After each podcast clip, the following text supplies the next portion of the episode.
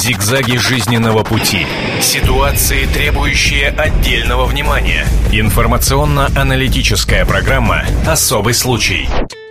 Здравствуйте. Это программа «Особый случай». Я ее ведущая Наталья Андреасин. Беженцы из Украины. Чемодан, вокзал, обстрел. Об этом мы с вами будем говорить сегодня. Беженцы с Украины все прибывают и прибывают. Они селятся на всей территории страны. Они приезжают в Сибирь, они приезжают на Дальний Восток, они приезжают в Центральную Россию. И очень хорошо об этой проблеме знают не понаслышке гости нашей студии, которых я вам сейчас и представлю. Яна Лантратова, член Совета при президенте Российской Федерации по правам человека, председатель Координационного совета Союза добровольцев России. Здравствуйте. Здравствуйте. И Анатолий Савченко, сам беженец. Беженец из Луганска. Здравствуйте. Мы начнем с вас, конечно. Начнем, э, хотим узнать вашу историю, как, что привело сюда, почему бежали. Я знаю, что бежали э, с женой и с вашим ребенком маленьким, Три. дочкой. Три ребенка. Три ребенка. Рассказывайте. Делитесь. Ну, у нас сложилась такая ситуация. Ребенок болен. Младшая у нас, девочка? Да, девочке 10 месяцев. Ей определили лейкоз. Вот. Киев дал подтверждение. Медикаментозное лечение мы не могли получить у себя в Луганске, потому как э, начались бомбежки, когда жена лежала в больнице, в областной больнице. У нас лучше финансируется, чем городская. Лучше специалисты. В то время как раз бомбили обладминистрацию. А Это рядом? Это 300 метров от больницы. Вот. Хотя врачи говорили, что это самое надежное место, но, как оказалось, это одно из опасных мест. Вот. Э, Нам определили лейкоз, но лейкоз не в Луганске определили, а определили в Киеве. Вот. У нас э, был очень низкий гем- гемоглобин, 35. Ребенок был белый. Вообще капельницы ставили, ну, кровь переливали во время бомбежек. Э, Там в течение дня несколько раз опускали в подвалы. Вот. Всех пациентов перевозили в Ну подвалы, да, ну, во время бомбежек? э, Пациентов из А я из хочу спросить больницы. сразу, бом- бомбежки как-то, не знаю, предупреждали, какими-то сирены пускали, что вот бомбежка начнется через 15 минут, чтобы мирное население могло укрыться? Или это все происходило спонтанно? Нет, это была первая бомбежка. В то время еще сирен как бы не давала. Во- Воздушной, воз- воздушной тревоги не было. Вот это уже после этого случая начались воздушные тревоги, когда люди э, после оповещения уже знали, что им делать и когда им, куда им прятаться.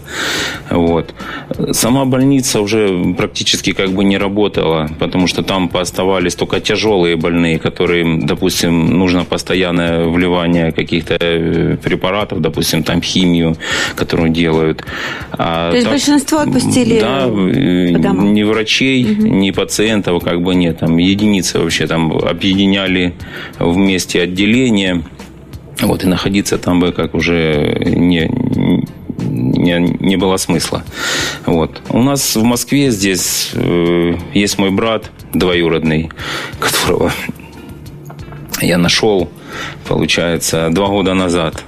Сло- Сложилось так, что мы были потеряны связи. Да вы что? То есть Да. э, как вот сама судьба вас свела Да. накануне? Кто бы знал тогда, еще два года назад, какие события вас ведут еще ближе, да? Да, ну, через соцсети мы нашли друг друга. Я э, два года назад приезжал в марте, познакомились, у нас с ним разница, э, 12 лет разница, и мы э, 30 лет мы не виделись.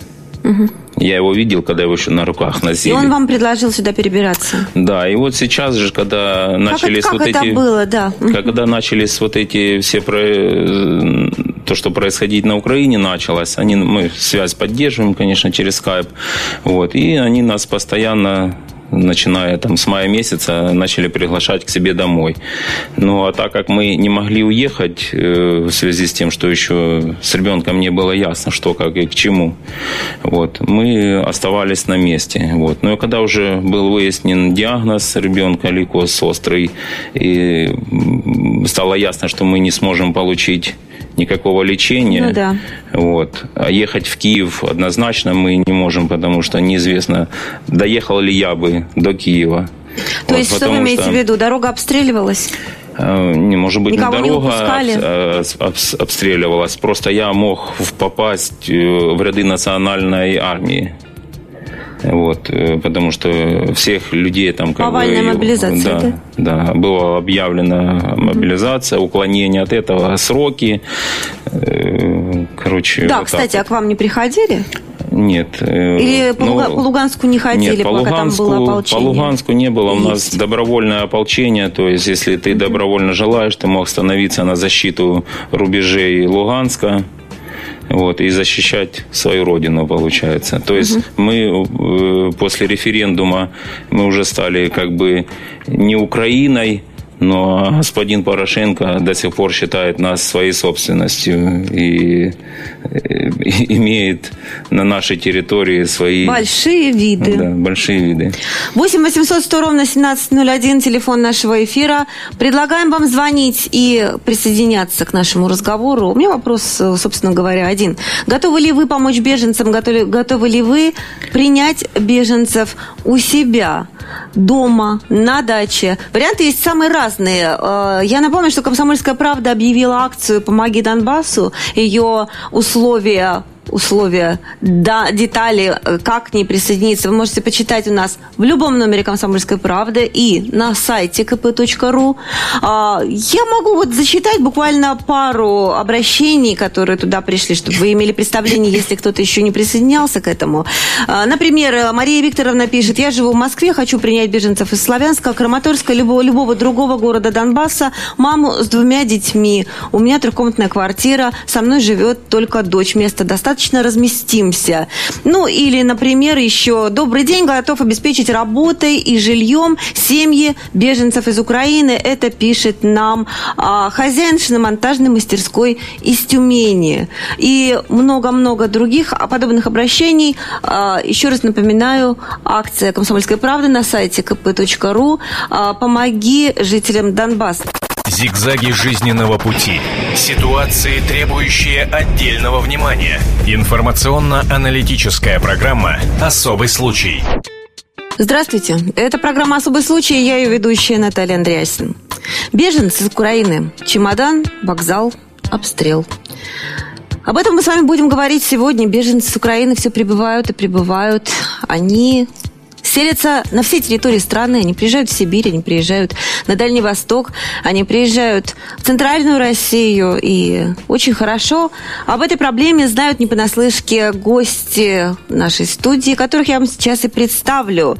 Яна Лантратова, член Совета при президенте Российской Федерации по правам человека, председатель Координационного совета Союза добровольцев России. И Анатолий Савченко, сам беженец, беженец из Луганска.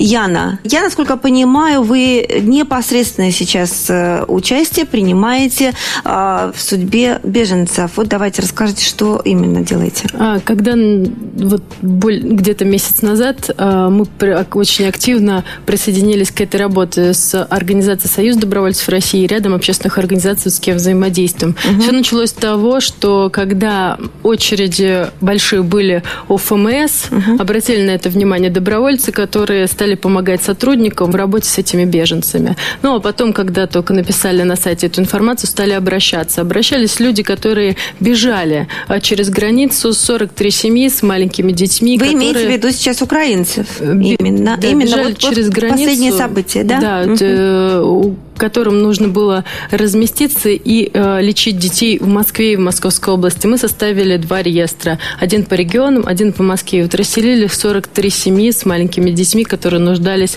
в лечении. Как вы их расселили? А, по вот точно частным же, квартирам или где-то? По частным квартирам. Угу. А вот это точно так же, как угу. вы зачитывали обращение, очень много добрых людей, которые со всей России откликнулись, говорили, что готовы предоставить помещение, жилье, комнату, дом, готовы предоставить работу э, и просто помочь чем-то. Ну, на наш вопрос в эфире людям. тоже кто-то откликнулся. Юрий дозвонился до нас. Юрий, добрый день, мы вас слушаем. А, здравствуйте. Здравствуйте. А, э, я звоню с Воронежской области, но я сам а, родом из Украины. Я с Сумской области. Вот. И я хотел бы, вот что, у меня в Донецке, в Донецкой области, в городе Торез, А живет моя тетя, ну она уже старая, ей 86 лет. Вот, и я ей предлагал э, доехать хотя бы до Харькова, ну вот, чтобы сын ее привез, я бы встретил. И вот в Сумской области у меня есть дом мой, чтобы она там жила. И вот она мне э, говорит, что их просто не выпускают вот э, в сторону Украины, их просто в лучшем случае забирают машины, грабят, э, и они пешком возвращаются. Вот. А в худшем случае просто убивают. Просто это кошмар какой-то. Да, это действительно а, кошмар. Мы не перестаем удивляться, Юрий. Спасибо большое, что дозвонились, поделились.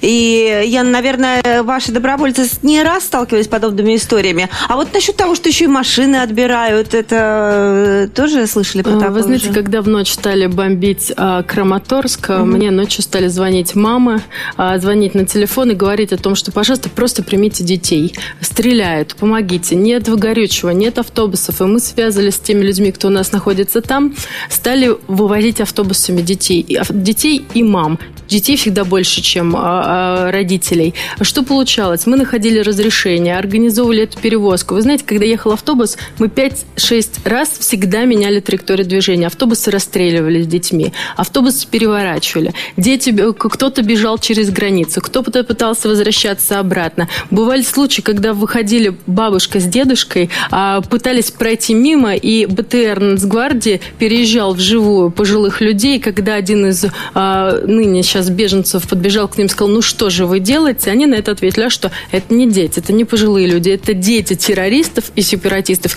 и их нужно убивать. Убивали. Вы знаете, очень мало информации у нас, сколько погибло детей. За последние несколько дней у меня э, история, вот буквально разговариваю с женщиной, она кладет трубку, перезваниваю, ее уже нет живых. История, когда дети бегают, просто попадают в снаряды, снаряды убивают малышей. Когда вот э, тоже э, гость рассказывал здесь э, в студии о том, что э, попадали снаряды и в больницу, точно так же в больнице лежат дети, которые лежат на искусственной вентиляции легких, которые лежат э, при аппарате, который нужен. Их не увести в бомбоубежище. И когда мы пытались разбираться с такими историями, я звонила и в Верховную Раду, я звонила по полномоч... помощнику полномочному правам человека, я просила, помогите вывести через границу. Пожалуйста, у нас мы уже нашли спонсоров на территории России. В Ростовской области Давали больница готова принять. Мы присылайте информацию, мы как-нибудь поможем. Как-нибудь, может быть, когда-нибудь Спасибо рассмотрим. ополченцам а, ДНР, ЛНР, а, тем, которые просто взяли на себя смелость, которые взяли и вывозили людей, не боясь обстрелов, которые просто рискуя своей жизнью, помогли вывести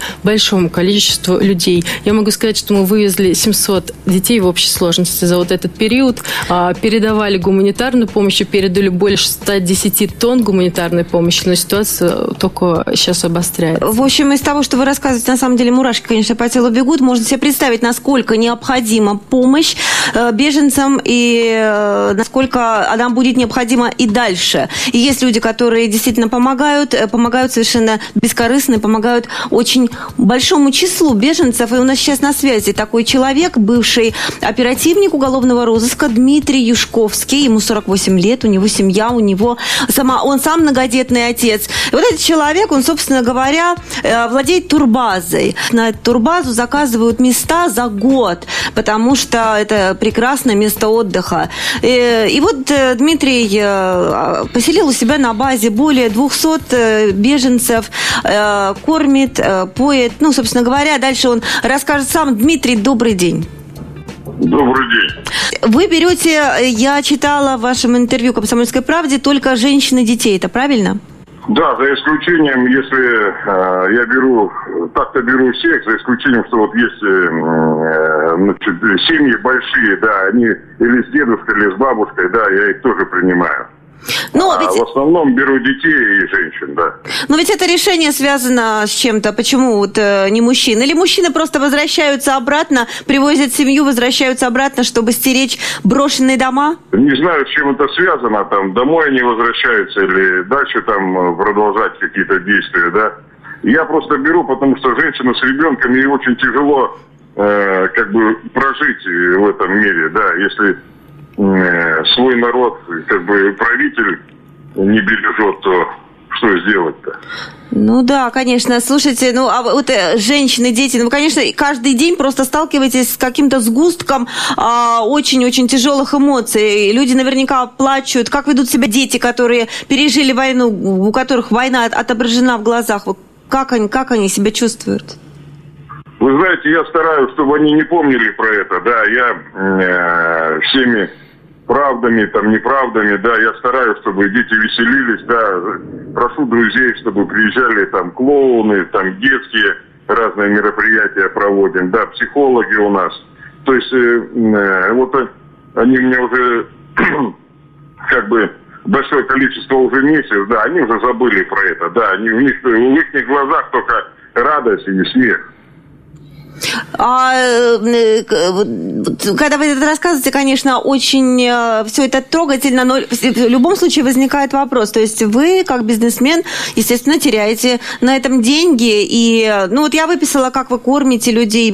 Каждый день закупается 90 булок хлеба, варится 80 литров супа, 50 а, литров второго и так далее, и так далее. То есть кормите от души хорошо, э, и никто не платит за проживания. А, однако, долго ли вы так продержитесь? Ну, деньги-то надо тоже зарабатывать на чем-то. Ничего, самое главное, чтобы оставались человеческие отношения, да.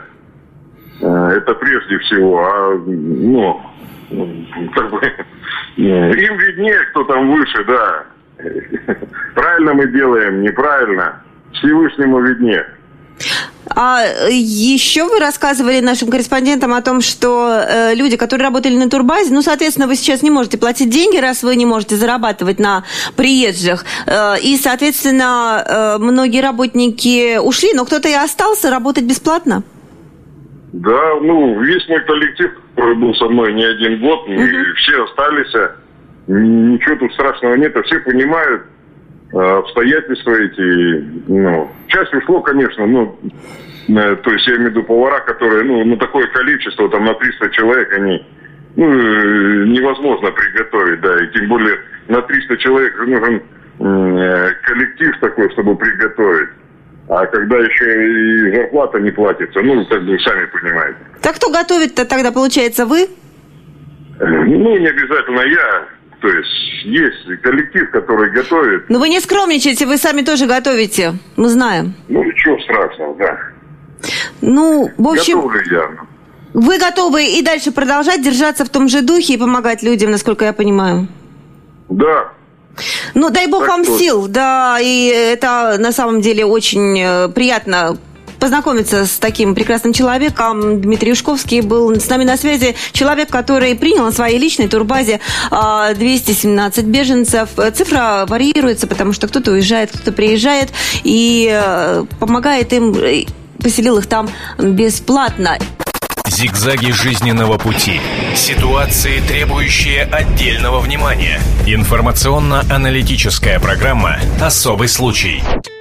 Здравствуйте. Это программа «Особый случай». Я ее ведущая Наталья Андреасин. Беженцы из Украины. Чемодан, вокзал, обстрел. Об этом мы с вами будем говорить сегодня. Беженцы с Украины все прибывают и прибывают.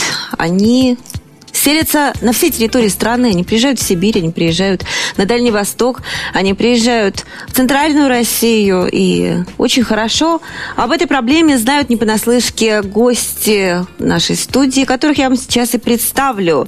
Яна Лантратова, член Совета при президенте Российской Федерации по правам человека, председатель Координационного совета Союза добровольцев России. И Анатолий Савченко, сам беженец. Беженец из Луганска. Ростовская область – это тот район России, который принял и продолжает принимать наибольшее число беженцев, потому что это приграничный край. И э, давайте узнаем общую картину, сколько э, беженцев прибывает туда и сейчас. У нашего корреспондента Александр Степанов, корреспондент «Комсомольской правды» в Ростове. У нас на связи. Александр, добрый день.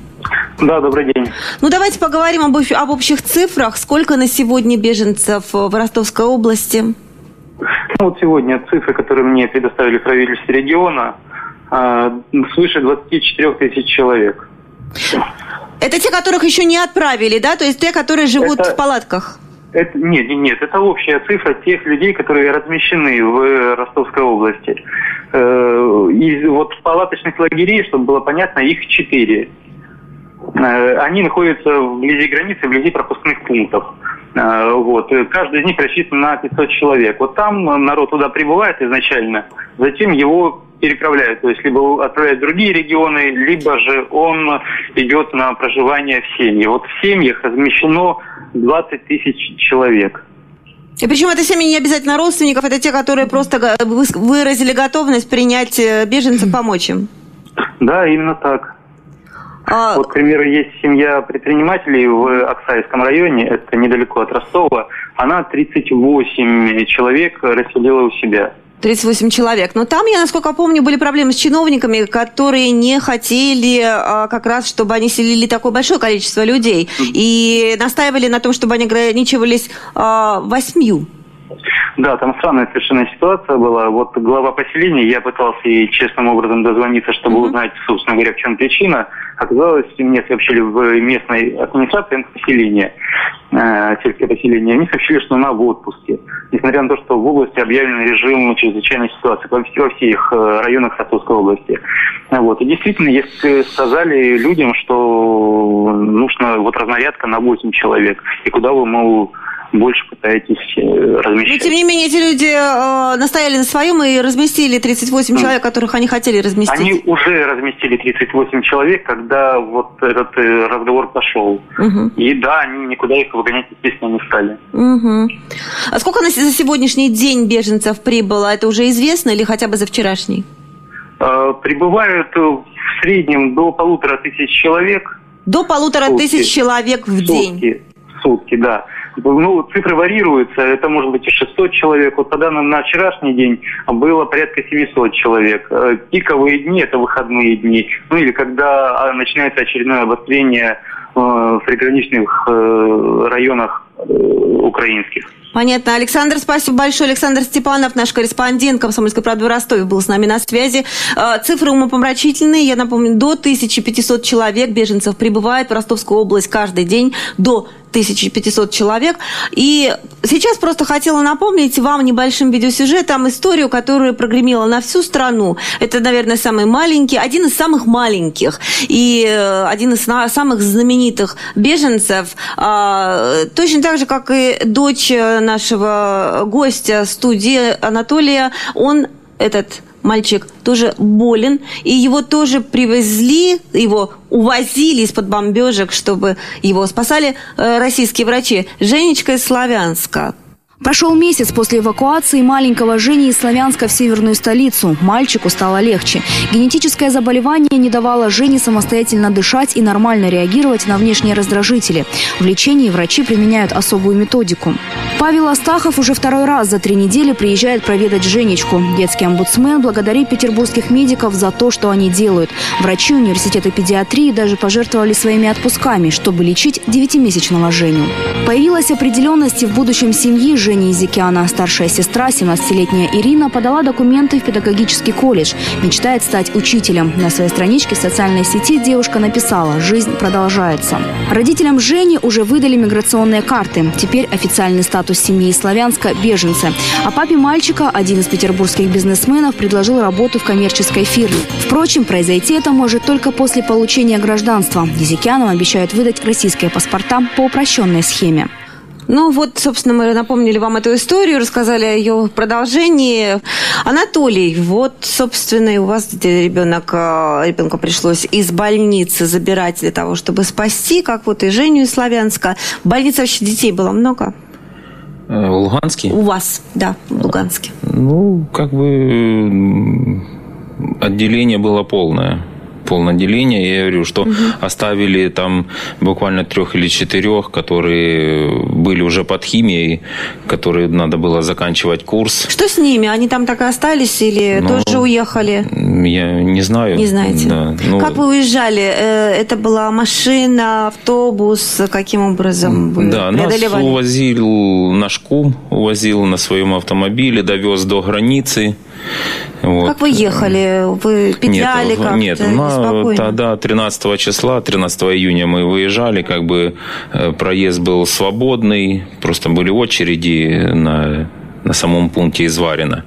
Вот. Нас, конечно, пропустили пешим пеший переход, он идет, шел нормально, без остановок, уже только на российской территории оформление э, документов, угу. как бы люди собирались.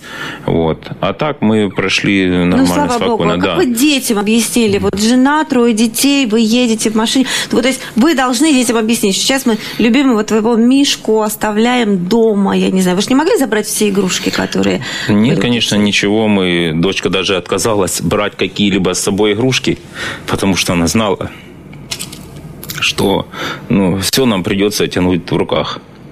Что вы брали? Как вы распределяли? Ну, взяли минимально вещи. В основном это детские вещи. Там, что можно было взять. Как бы что-то теплое, что-то такое на лето. И все там как бы и все. Что, что возьмешь, унесешь в двух сумках и в пакете, и еду на дорогу. Вот. Движение у нас было свободное, думаю, хотя уже и пост Изварина был обстрелянный. Угу. Уже стояли там ополченцы, украинских пограничников не было. Прошли мы свободно. И на той территории нас уже забрал брат, он нас ждал там. Вот дети mm. вот настолько они повзрослели, что повзрослели. ли, за, за эти дни, что они да. даже не капризничали, не просили взять нет, все пятое, десятое? Нет, нет. Дети э, уже ж начались бомбежки, да, была бомбежка. Дети знали, что ложатся спать, они должны одеться, и в случае воздушной тревоги они знают, что им надо бежать э, в погреб, прятаться, они знают, где стоит фонарик, где лежит там куртка теплая. То есть дети уже, они быстро э, учатся всему этому. Вы себе на секунду вот. можете представить, что вы когда-то вернетесь в брошенную квартиру? Ну, это дом. Это дом. Это дом, у нас было хозяйство, свой огород, и как бы Ух. мы вынуждены это были все оставить, все имущество. Вот. Моя коллега Дарья Асламова только что вернулась из Донецка, она тоже своими глазами видела, видела много чего ужасного, страшного. Вы можете прочитать это в ее публикациях. А сейчас мы Дарью услышим на прямой связи. Даш, ну вот, э, слава богу, что вырвались, слава богу, что жива, здорова. И знаю, что вы ездили, в частности, и с э, гуманитарными грузами в Славянское. Это было э, жуткое совершенно путешествие, потому что попали под обстрел. Даш, расскажите сами, как это все было. А, мы вывозили, а, мы возили гуманитарный груз внутрь Славянска, а, конечно, на обратном пути забирали раненых и забирали беженцев. Что касается беженцев, то это, конечно, шоковое впечатление. Во-первых, беженцами тебе кажутся все. Ты хочешь взять даже кошек, собак, не знаю, которые ластятся к тебе, потому что они боятся обстрелов. Ты хочешь забрать вообще всех, кого ты видишь.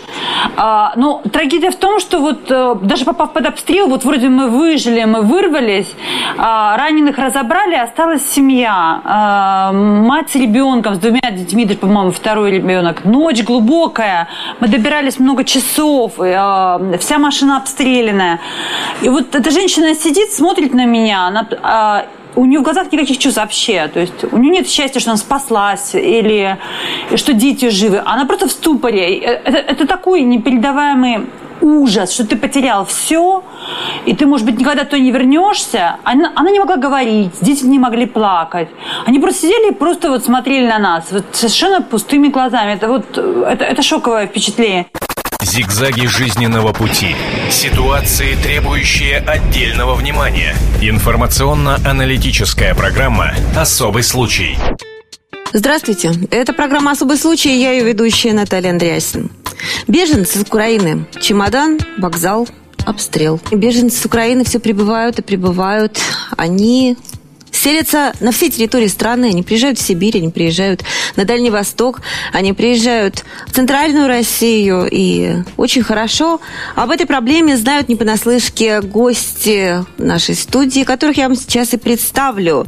Яна Лантратова, член Совета при президенте Российской Федерации по правам человека, председатель Координационного совета Союза добровольцев России. И Анатолий Савченко, сам беженец. Беженец из Луганска. Моя коллега Дарья Асламова только что вернулась из Донецка. Она тоже своими глазами видела, видела много чего ужасного, страшного. Вы можете прочитать это в ее публикациях. А сейчас мы Дарью услышим на прямой связи. Я видела людей в Славянске, как бы есть вот, да, три категории людей, да, которые вот, например, э, люди, вот у них дом, а, а, и они говорят, я не оставлю дом, некуда идти, ну реально некуда идти. А соседний дом частный, на его месте дыра. Вот представляете, то есть какая была бомбежка, что на месте дыра. И то есть эта дыра подходит к, вот, к ним вплотную. То есть вот завтра, да, вот эта дыра может оказаться на месте их дома. А, а люди все равно не в состоянии покинуть, потому что им некуда идти. Ну уж умирать так на своем месте. И вот я их очень понимаю, потому что я тоже не представляю, как я бы вот, вот побежала бы за чужой милостью, это очень тяжело, это психологически тяжело. Для людей, которых, во-первых, они сильно не имели огородики все, какое-то хозяйство, куры, животные, они не могут просто бросить, а, и никто их там не ждет. А забирать все нереально. Что-то нам вот разрешали беженцам, чтобы они взяли маленькую сумочку. Что ты возьмешь маленькую сумочку с детьми совсем? А, видели людей, которые просто не могут двинуться, у них, например, больные родственники. У одной была парализованная мама. Вот куда на эту парализованную беременную маму поволокет. Она говорит, вы меня с собой возьмете? Вот вы меня с мамой вывезете, а кто меня с мамой возьмет в машину? Это мне нужно платить тысячу гривен, чтобы нанять машину. Это мне нужно мужиков, чтобы они ее подняли. И чтобы еще под обстрелом ее вывезли. И куда эту маму? И вот таких людей, женщина, у которой коленки артрит, она не могла двигаться. Она даже не могла спускаться, в, вот сейчас бомбежка, она не могла спускаться в подвал. То есть ее бомбят, да, а вот ей только вот лежать и ждать смерти. Вот, вот ты и кто? И кто тебя никто не заберет. И вот то, что, конечно, Великая вообще честь, великая, не знаю, слава людям, которые сумели забрать и приютить. Но я также понимаю тех людей, которые просто, ну просто их, их никуда не вывезешь. И мы, может быть, не очень хорошо сознаем, а, в какую трагедию мы сейчас попали, потому что война будет продолжаться, продолжаться с особой ожесточенностью. Пока к нам попало, там называют разные цифры, от 150 тысяч, например, человек, там до полмиллиона. Вот вы представьте себе, что такое накормить 100 тысяч человек. Даша, а, а я вот это хочу побежит, представить. Да, побежит Даша, сюда Даша, 2 Даша, миллиона человек. Даша, я это и хочу представить, поэтому вот хочу вас спросить. А эти люди, они просят о помощи, они говорят, что, ну, я не знаю, там, вот, перевезите нас э, как можно быстрее. Конечно, они и, просят о помощи, и еще они даже, молят они. Как они вы оцениваете, нам есть, долго еще... А, что-то сделайте, подними, а как? Вот как, что, где, куда? Каким организациям обращаться. Если, понимаете, в чем ужас? Ужас этой войны и подлость этой войны. А, Украина не хочет вводить военное положение. Военное положение обозначает гуманитарные коридоры. Гуманитарный коридор обозначает наблюдатели ОБСЕ. Если есть наблюдатели ОБСЕ, гуманитарный коридор, ты обязан предоставить людям этот выход – да, а его нету, город окружает и полная осада. И говорят, у нас антитеррористическая так называемая операция. Совершенно верно. Да, знаешь. Совершенно Значит, верно. Вот сейчас объявили нет власти свидетелей. Украины о том, что они собираются и уже берут Луганск и Донецк э, в блокаду. Э, вот э, вы там только что были, и по вашим ощущениям люди смогут прорваться? Это будет какой-то выход из этого кольца? Ведь я думаю, что многие захотят сбежать. Да я видела поезда, набитые людьми, которые сейчас уходят из Донецка. Я тем более выезжала через через Киев, и вот весь поезд, к нему были присоединены масса вагонов, люди бежали через Киев, они еще покупали билеты куда угодно там, любой город, только вот только не сюда. А, конечно, окружить Донецк будет сложнее, это, это огромный миллионный город, всегда останутся какие-то тропинки и так далее. Ну и тропинки можно со временем перекрыть. Пока мы не добьемся, а, то есть есть простая вообще вещь, которую Россия должна поднимать на всех уровнях. Это гуманитарный коридор, свидетели, миротворцы, обозреватели, наблюдатели представители ОБСЕ, потому что только они могут подтвердить, что люди безопасно могут выехать. Еще в чем они, а, в чем тут подлость? Они говорят, окей, мы вам открываем гуманитарный коридор, женщин с детьми пропускают, но не хватает всех мужиков, отправляют их в концлагерь. То есть у них получается ситуация а, абсолютно аховая. Ни один мужик не рискнет, потому что всех до 65 лет мужиков их просто за шкирку и в концлагерь. И то есть, как бы, кто рискнет вообще вот так выбираться через такой так называемый гуманитарный коридор? Да, и безусловно. Они честно такие... говорят, вот эти вот э, Даша. 2 миллиона человек, которые Спас... побегут, они просто растопчут эту Ростовскую область, пробегая мимо, потому что такое количество беженцев нам не накормить, не обогреть, и, э, и мировое сообщество делает вид, что это как бы только наша проблема, это очень странно. Мы Даша, спасибо большое, понимать... спасибо большое, это очень эмоциональная картинка, Даша. Э, Дарья Асламова была у нас на связи, специальный корреспондент «Комсомольской правды». Ее репортажи у нас на сайте, и в сегодняшнем выпуске газеты можете почитать. А вас, Яна, я, наверное, попрошу прокомментировать э, вот э, то, что мы услышали. Из-за того, что немного времени у нас эфира, я хочу обозначить несколько моментов. Показывали кадры из лагерей э, для беженцев. Мы отправили туда и не только в Ростовской области, в другие регионы добровольческие отряды, которые работают с детьми. Во-первых, спасибо большое Дмитрию, который сказал об информации, но во многих регионах не хватает психологов и педагогов. Дети берут за руки добровольцев и говорят, у меня расстреляли отца и мать, а когда они к нам приедут? Не хватает психологов и педагогов. Очень важно, спасибо тем, кто обращается, кто едет и помогает на добровольных основах. Второй момент. Не хватает гуманитарной помощи. Я встреч, лично ехала в одном из автобусов, встретила их, а, везли мы их во Владимир, и мать мне рассказывала о том, что нету а, социального, социальной помощи мамам с детьми, когда они звонят в Киев и говорят о том, что почему не дают социальные пособия, они отвечают, какой город? Они говорят, Краматорск. А нет такого города в Украине. Угу. помощи нет. Если раньше просили какие-то особые продукты питания, сейчас меня просят о том, пожалуйста, пришлите крупу. Не хватает э, гуманитарной помощи, и это очень нужно. И третий момент. Вы знаете, действительно очень много людей, добрых организаций принимает к себе «но». В чем существует очень серьезная проблема. А, вы знаете, когда принимает человек к себе, он говорит, да, да, да, я готов принять, и он тратит свои какие-то средства, деньги на прием, проходит месяц, и, например, у него средства заканчиваются. И я столкнулась с тем, что людей оставляет на улице с маленькими детьми, и дальше они на улице. И вы понимаете, здесь, и вроде бы они в лагерь не попали, потому что, ну, они по-другому выехали, как-то приехали, и они на улице. И вот этот вопрос меня беспокоит больше всего. В таком Множество случае могут обращаться к вам. Я напомню, Союз добровольцев России на сайте можно э, набрать, и Яндекс вас сразу выдаст координаты. Э, ну и кроме того, можно писать на нашу акцию «Комсомольской правды. Помоги Донбассу». У нас на связи Дмитрий Демиденко, начальник управления внешней трудовой миграции ФМС России. Здравствуйте. Да, добрый день. А вот говорят, что очереди очень большие, и э, что-то ведь, наверное, будет делаться в ближайшем будущем. Как-то решается этот вопрос? Ну, конечно, вопрос решается. Наплыв беженцев э, из юго-восточной части Украины, он пока не спадает. Поэтому люди, конечно, стараются найти убежище на территории нашей страны. Но мы со своей стороны вместе с э, МЧС России, с другими ведомствами, конечно, делаем все необходимое, что, во-первых, их приютить, разместить и, самое главное, обеспечить работой.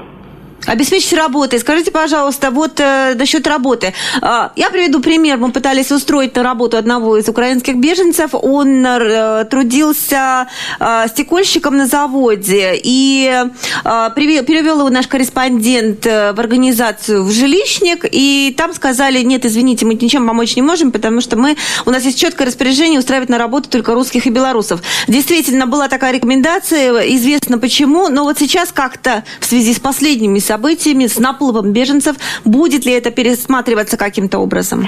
Нет, ну, во-первых, в законодательстве и на сегодняшний момент предусмотрен целый ряд преференций для э, отдельных категорий лиц. Но если мы говорим вот э, как раз о гражданах Украины, которые сейчас в тяжелой жизненной ситуации находятся, то, в принципе, э, легально трудоустроиться без необходимости получения там разрешения на работу или патентов, хотя этот порядок тоже сохранен, могут те граждане, которые получат статус временного убежища, беженцы станут участниками государственной программы по добровольному переселению соотечественников, либо получат э, там, разрешение на временное проживание и так далее. То есть все эти статусы, не, э, имея любой из этих статусов, нет необходимости получать разрешительные документы дополнительные какие-то.